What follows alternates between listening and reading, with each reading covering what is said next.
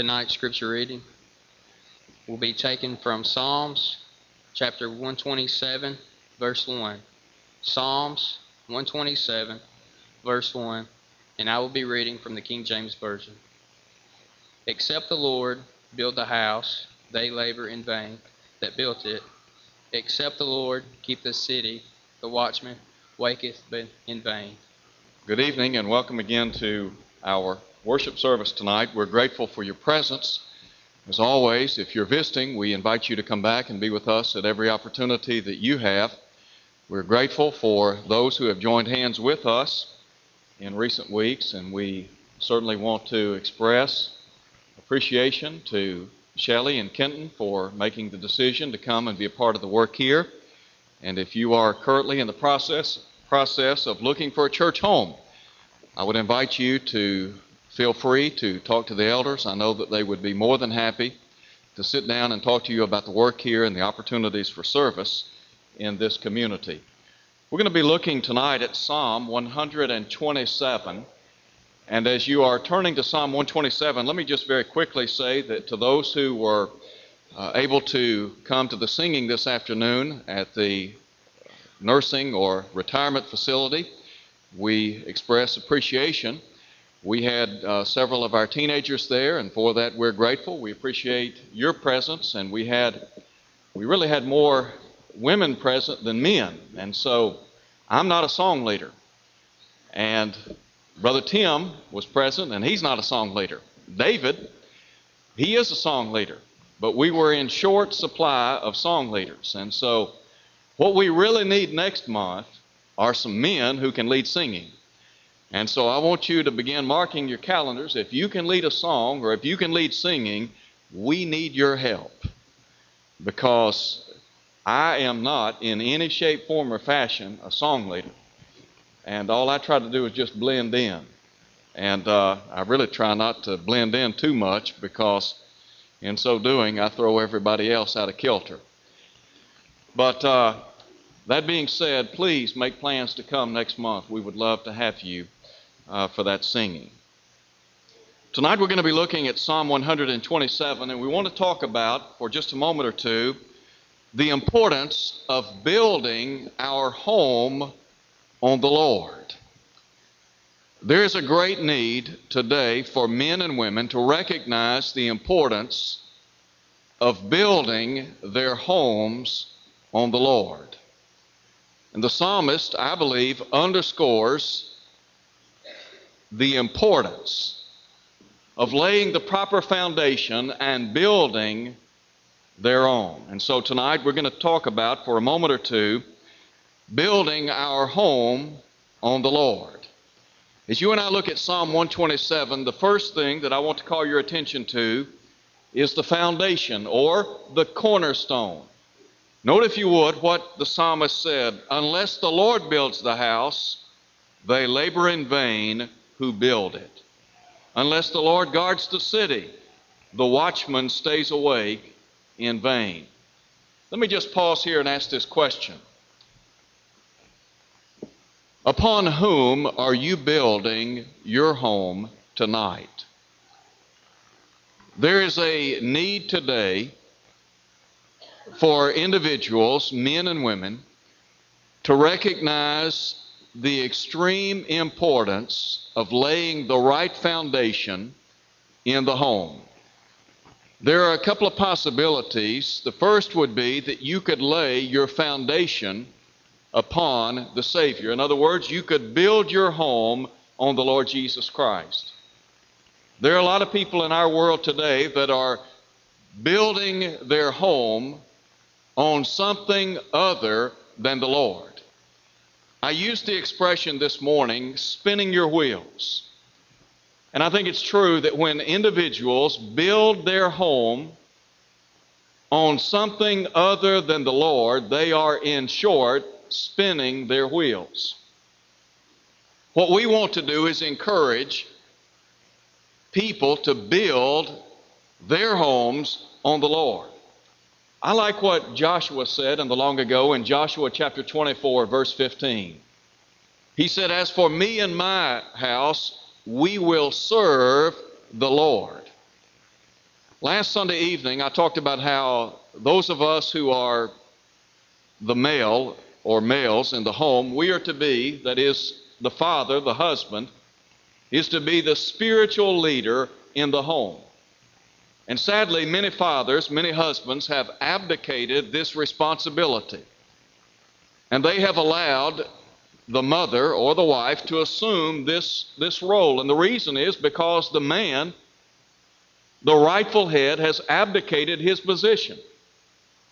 We need men like Joshua who have the faith and the conviction in the Lord, who will lay the foundation in the home and say, listen, we're going to build our home on the Lord Jesus Christ. In Genesis 18 18, it was said of Abraham, God said, For I know him, that he will command his children and his house, his home, after me. Wouldn't it be great if every family sought to direct their home after the Lord? Wouldn't it be wonderful if the Lord could have confidence in mothers and fathers, husbands and wives tonight? That they are building their homes on Him. Now, look again at what the psalmist said. Unless the Lord builds the house, they labor in vain who build it. We talk about the right foundation. If you're going to build a structure, if you're going to build a home, or if you're going to build some type of office complex, the first thing you've got to do is lay a foundation. Well, if you're going to build a home and that home's going to, to withstand the various forces of life, then you're going to have to have a sturdy foundation. There are a lot of people in our world today, they are building their homes on the sinking sands of materialism and money and false philosophies. What we want to do is encourage people to build their home on the Lord. Jesus contrasted in Matthew chapter 7 the wise and foolish builders. The wise builder heard the word of God and put it into practice. Think for a moment about what the Word of God has to say about the home. A home that is in compliance with the will of God. Well, individuals who take this book, the Bible, and use it as a divine manual, let me tell you, they're going to find success. Now, there are some people that are in the world and they have built their home on something other than the Lord, and maybe they will say that their home is flourishing, everything's okay.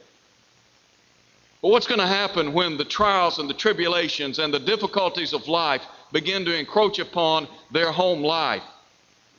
Will they be able to withstand the onslaught of the world? And so I would encourage all of us to build our home on the Lord, to lay the right foundation. Now I said that you and I we can we can build our home on the Savior. The other possibility is that we can build our home on something other than the Lord. There are a lot of people in our world today, and maybe they have not explicitly acknowledged this, but they are building their home on Satan. In other words, they do not have the right foundation. Their home is not governed by the Word of God. The focus of their home is not the Savior, is not the Lord Jesus Christ. Did you know that there are in a number of challenges that confront us in the world today? Think for a moment about some of the challenges that are being imposed on the home. What you and I need to see is that Satan is doing everything that he can to destroy our home. That's right. Satan wants to undermine, he wants to, to destroy your earthly palace. How do I know that? Well, go back to the book of Job and read about what is said in chapters 1 and 2 of that great book. Job was a good man. The Bible says he was a man that feared God. He turned away from evil. And yet, Satan came on the scene. And God asked Satan in the long ago, Have you considered my servant Job? Now look at how Satan literally put Job and his family through the meal. Do you think that, that Satan took it easy on Job and his family? Absolutely not. Job buried 10 children, seven sons and three daughters. He lost much of his material wealth, his herds and flocks destroyed, his servants. His own body was literally racked with pain as a result of the boils that covered his physical body. And so Satan was trying to do what? He was trying to disrupt his faith, his trust in God. Ultimately, he was striving to strike at the heart of Job's happiness, and that was his home. Now, that's what Satan wants to do today. The Bible says, Be sober, be vigilant. Your adversary, the devil, walketh about as a roaring lion, seeking whom he may devour. Satan is interested in destroying the peace and the happiness that you have in your home life. How's he going to do that? Number one, he's going to do it through divorce. I wish that I could tell you that there are positive statistics in our favor in the Lord's church concerning divorce, but that's not the case. We know that in the world, many people are dissolving their marriages. Statistically, about one out of two marriages today end in the divorce courts. Well, in the church of our Lord, many people, many members of the church are experiencing trauma in their homes. And many of our homes are dissolving in the divorce courts. But here's what Jesus said What God has joined together, let not man put asunder. Matthew chapter 19, verse 6. That's what the Word of God says. What Satan wants you and me to buy into is that if you're not happy, if you're not satisfied with your home life, with your arrangement, then what you need to do is find a new mate. After all, that's what everybody else is doing. I mean, why not get somebody else that can make you happy? That's what Satan wants you to do. It's the devil's lie. When you and I enter into the marital relationship, we do so with the intent of permanency. Do you remember those words? Till death do us part? That's what we have vowed, not just before many witnesses, not just before one another and to one another, but in the very presence of God.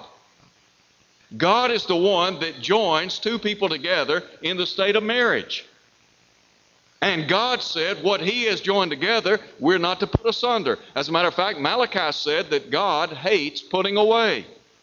He hates divorce. Why? Well, just look at some of the problems that stem from divorce. So, one of the things that Satan wants to do, he wants to disrupt your home life by divorce. And then you talk about some of the complications and problems that stem from divorce. Now, lest you think that I am immune to divorce in my household. Let me just very clearly state that that's not the case. My own mother and father divorced when I was about 20 years of age. And I can tell you right now that there are problems that you will face as a result of having a splintered family until you go to the grave. There are problems that arise, there are, there are things that will develop out of a divorce that touch not just the husband and the wife, but the children, the grandchildren, the brothers, the sisters, the aunts, and the uncles. Everybody is affected. Sometimes individuals say, well, it's just, it's just affecting the two of us. Let me just tell you right now that is a lie. It is not true. It impacts any number of people. Go out to a pond sometime and take a rock and throw it out into the water and note the ripple effect. That's what happens when divorce occurs in the home. It is a ripple effect. divorce. That's what Satan wants. Number two, Satan is interested in dividing your home. He can divide your home in a number of ways. Listen to what Jesus said in Matthew chapter 12, verse 25. A house divided against itself cannot stand. He went on to say, a kingdom divided against itself cannot stand. If Satan can get family members warring against one another and fighting against one another and bickering, and if he can somehow bring about an atmosphere of strife, he will bring that home down. We see it in the church, don't we? Jesus said a kingdom divided against itself cannot stand. You take a congregation of God's people and you let several people begin to talk and to murmur and to complain, and you let those people have an influence on others, and before you know it, you have a divided camp, and then before you know it, you have a split in the body of Christ. Now, if it can happen in the church of our Lord, it can happen in the home. And that's what Satan wants to do. He wants to get mothers and fathers warring against one another. He wants to get sons and daughters warring against their, their parents. And once he has that atmosphere of strife and contention going, all he has to do is fan the flames. Satan is intent on destroying our homes. And then just add to that mix, to that mix, drugs and alcohol. Wonder how many homes in our society today are being destroyed because mothers and fathers can't leave a bottle alone. Wonder how many homes are being destroyed today because mothers and fathers and children are using chemical substances. If the devil can get, get people hooked on drugs, and alcohol is a drug, he can destroy that home. There are a lot of homes today that have no peace because there's a mother or a father, a husband or a wife, or maybe both of them, maybe the children. They're all hooked on something. Solomon said, Wine is a mocker. Strong drink is raging. Whoever is deceived thereby, listen to him, is not wise. You show me somebody that uses alcohol and uses drugs, and I'll show you a foolish individual. That's what Solomon said. And so, what we have to do is guard protect our home. Go back to the Garden of Eden and look at Adam and Eve in the garden. God had said that they were not to eat of the tree of the knowledge of good and evil. God said, The day you eat thereof, you will surely die. Satan did what? He approached Mother Eve. Where was Adam? You ever wondered, where was Adam? Why approach Mother Eve? Peter talks about the woman being the weaker vessel. You and I could make the case that one of the problems in the Garden of Eden was that Adam failed in his duty to protect his wife. Those of us who are fathers, we have the responsibility of protecting our homes. The psalmist said, Unless the Lord builds the house, they labor in vain who build it. We need the sovereign creator of the universe protecting our homes. And what we as spiritual leaders in the home need to do is make sure that the foundation is set and that our homes are built on the Lord. Number two, not only do we have the foundation of the home, but the fruit of the home. Note, if you would, what is said in verse 3 Behold, children are a heritage from the Lord, the fruit of the womb is His reward. As parents, you and I, we have the blessing of bringing children into this world. I think about the words of, of Adam when Eve was created. He said, This is now bone of my bones and flesh of my flesh. Children are literally bone of our bones and flesh of our flesh. Now, there are some people that, out of the graciousness and kindness of their heart, have adopted children. And I'm very grateful for people that have brought orphaned children into their home. and have nurtured and cared for them. And in many of those homes, those children are looked upon as the bone of their bones and flesh of their flesh. They make no distinction between their biological children and their adopted children. But children are a great blessing. But with those blessings come great responsibilities. The psalmist talks about in verse 5 Happy is the man who has his quiver full of them. The quiver, a quiver was simply a satchel to hold arrows. And so the psalmist is saying that children, an abundance of children, if you please, are a blessing in the home.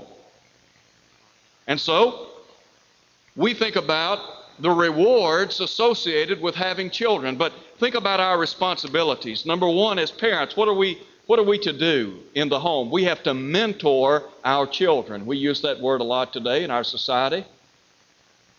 We talk about training, instructing, leading, guiding our children.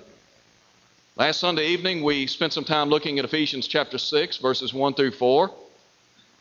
And Paul said, And you fathers, provoke not your children to wrath, but bring them up in the nurture and the admonition of the Lord. We have the responsibility of leading our children in the paths of righteousness, of teaching them, laying the foundation, and teaching them the principles of Christianity. Let me suggest unto you that as parents, we teach our children the meaning of life. Please don't let the school where your children attend try to tell your children what the meaning of life is all about because in many of our schools today, they have no idea. You see, if you misunderstand your origin, then you're going to misunderstand your purpose. In many of our schools today, they say that we are the products of evolution, that we are the products of some type of big bang, some cataclysmic explosion. The Bible tells us that we are the products of an almighty God. He is the Father of our spirit. And God is the one who has made us in His own image and likeness. Genesis chapter 1, verses 26 and 27. And you and I, as, as parents, we have the responsibility of teaching our children what the true meaning of life is. Read, read sometime between now and the first of the years. You think about refocusing for the new year. Read the book of Ecclesiastes. And note, if you would, some of the things that Solomon emphasizes in his book. You want to talk about power? Solomon was a powerful man. You want to talk about worldly possessions? Solomon had it all. You want to talk about prominence? Solomon was a prominent king in Israel. He was, as a matter of fact, the last king in the United Kingdom before it split or divided. And Solomon basically places life under a microscope. Solomon tried it all. He said, Whatever my eyes beheld, what? I didn't hold back from any of that. In other words, whatever I saw, if I wanted it, then I tried to acquire it. I did acquire it. But in chapter 12, he said, Hear the conclusion of the whole matter. It's like Solomon is placing life under a microscope, and he's ferreting out those things that are good and bad, and he's drawing his conclusions. And here's his summation Fear God and keep his commandments, for this is the whole of man. Some translations say the whole duty of man. And the idea is that the whole sphere of our existence is, is what? It's meant to fear God and keep His commands. If our children do not understand the purpose of life, they will wander about aimlessly in this world. They will never feel happy. They will never feel satisfied. There will never be a sense of contentment. Now, somebody might say, well, my children are happy and they're, they're enjoying the things of the world. Well, superficially, that may be the case, but I'm talking about deep down, true contentment in life. It's not going to be had in the world, it's only had in Jesus Christ, the Son of God. And so, as as parents, we have to teach our children the true meaning of life. And what is the true meaning of life? Well, it's to seek first the kingdom of God and his righteousness, Matthew chapter 6, verse 33. And one of the ways that we lead is by what? It's by example. We are setting the tone in the home. Wouldn't it be great if every one of us, as parents, lived in such a way so that when our children grow older, they can reflect back upon their days in the home and their conclusion is, you know, I want to walk in the footsteps of my mother and father. I want to be just like my mama, just like my daddy. That can happen. But the only way it can happen is if we make a concerted effort to set the right tone in the home. So we have to mentor our children, and then we have to manage our children. And by that, I simply mean we have the responsibility of governing them. Without law, or without laws in the home, anarchy reigns. One of the problems in the home today is there are no laws, there are no boundaries. Some children, they, they have the liberty to do as they please. And yet, many children, you know what they want? They want guidance. They want parameters. They want somebody to set for them some rules. This is what you can do, this is what you're not to do. And let me just inject here when we talk about managing the home, it's up to us to teach our children the importance of, of industry and hard work. It's up to us to teach our children how to manage their money. It's up to us to teach our children the importance of responsibility. And if our children act recklessly, if they're not responsible in the home, you know what we're to do? Well, we're to pull that responsibility. If they if they're unable to show themselves responsible in the home, then we treat them as children until they can. But we have the, we have the important task of managing our children. Again, Paul said in Ephesians 6, verse 1 Children, obey your parents in the Lord.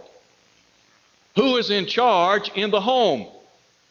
The parents are to be in charge. It's not the other way around. There are a lot of homes today that the children are calling the shots. And that's why there are so many problems in our society today. And what children need are management. They need principles that relate to management. They need to be managed, supervised, they need a superintendent in the home, and that's our role. Thirdly, let's talk about the future of the home. The future of the home is really the course, the direction of our home. What direction is your home moving in tonight? Be honest. Evaluate where, where is your home right now? Are you moving forward? Are you status quo or are you backing up? Listen, if you would, to what the psalmist said. Note verse 4. In Psalm 127 4, the psalmist said, Like arrows in the hand of a warrior, so are the children of one's youth. Happy is the man who has his quiver full of them. The picture is that of a warrior. He has the quiver by his side that holds his arrows. He takes an arrow out, he places that arrow in his bow, and then he releases that arrow. But that arrow has a target. And what the psalmist is saying is that as parents, our target, the goal is heaven. What we're trying to do is rear our children in such a way so that they will have the right foundation and ultimately so that they will have a home in heaven. That's what we want. Now, let me just pause here and ask this question What is the worst thing that could happen to you? If you were, if you were to just sit down and think for a few moments, what would be the worst thing that could happen to you and your family? Somebody says, Well, there are a lot of people in our, in our country today that are losing, they, they've lost a job. That's bad. And we we understand, we sympathize with situations like that. There are some people that would say, well, I've lost my 401k. I've lost a lot of money in the stock market. That's bad. I understand that. There are some people that will, will tell you they've lost their home. It's been foreclosed. That's bad. I'm not going to deny it. That's bad. There are some things that we can suffer by way of loss that are bad. When you talk about losing a job, losing your home, losing your automobile, maybe your automobile's repossessed, you lose your 401k, you thought you were going to be able to retire, but now you're going to have to work several years more to recoup what you've lost, and it's not going to be easy to regain that money. You've lost a lot of money in the stock market. All of these things are falling down around you. You wonder, how could it get any worse? And yet it continues to get worse. What is the worst thing that could happen to you and your family? Let me tell you what the worst thing that could happen to you and your family. It's not losing a home. It's not losing an automobile. It's not losing it's not losing it's not about losing your 401k, your stocks, your bonds and all of that. The worst thing that could happen to you and your family is to die in your sins. And for your family members to die in, in their sins. And by that I mean your children and grandchildren. Listen to what Jesus said in John chapter 8, verse 24. Except you believe that I am He, you will die in your sins. And Jesus said, If you die in your sins, where I am, there you cannot come. Now, there are a lot of bad things that are happening in our, in our world and in our country, and I, I will readily agree. And there are hard times that many of us have faced and will face. But I want you to know tonight that the worst thing that could happen to you is not losing your bank account. It's not losing your 401k. It's not losing your automobile. It's not losing your home. It's losing your soul and to watch your children lose their souls. That's the worst thing that could happen to you. Several years ago, I had a friend of mine that was talking to me about his children, and he made the observation he said, I would wade through hell for my children.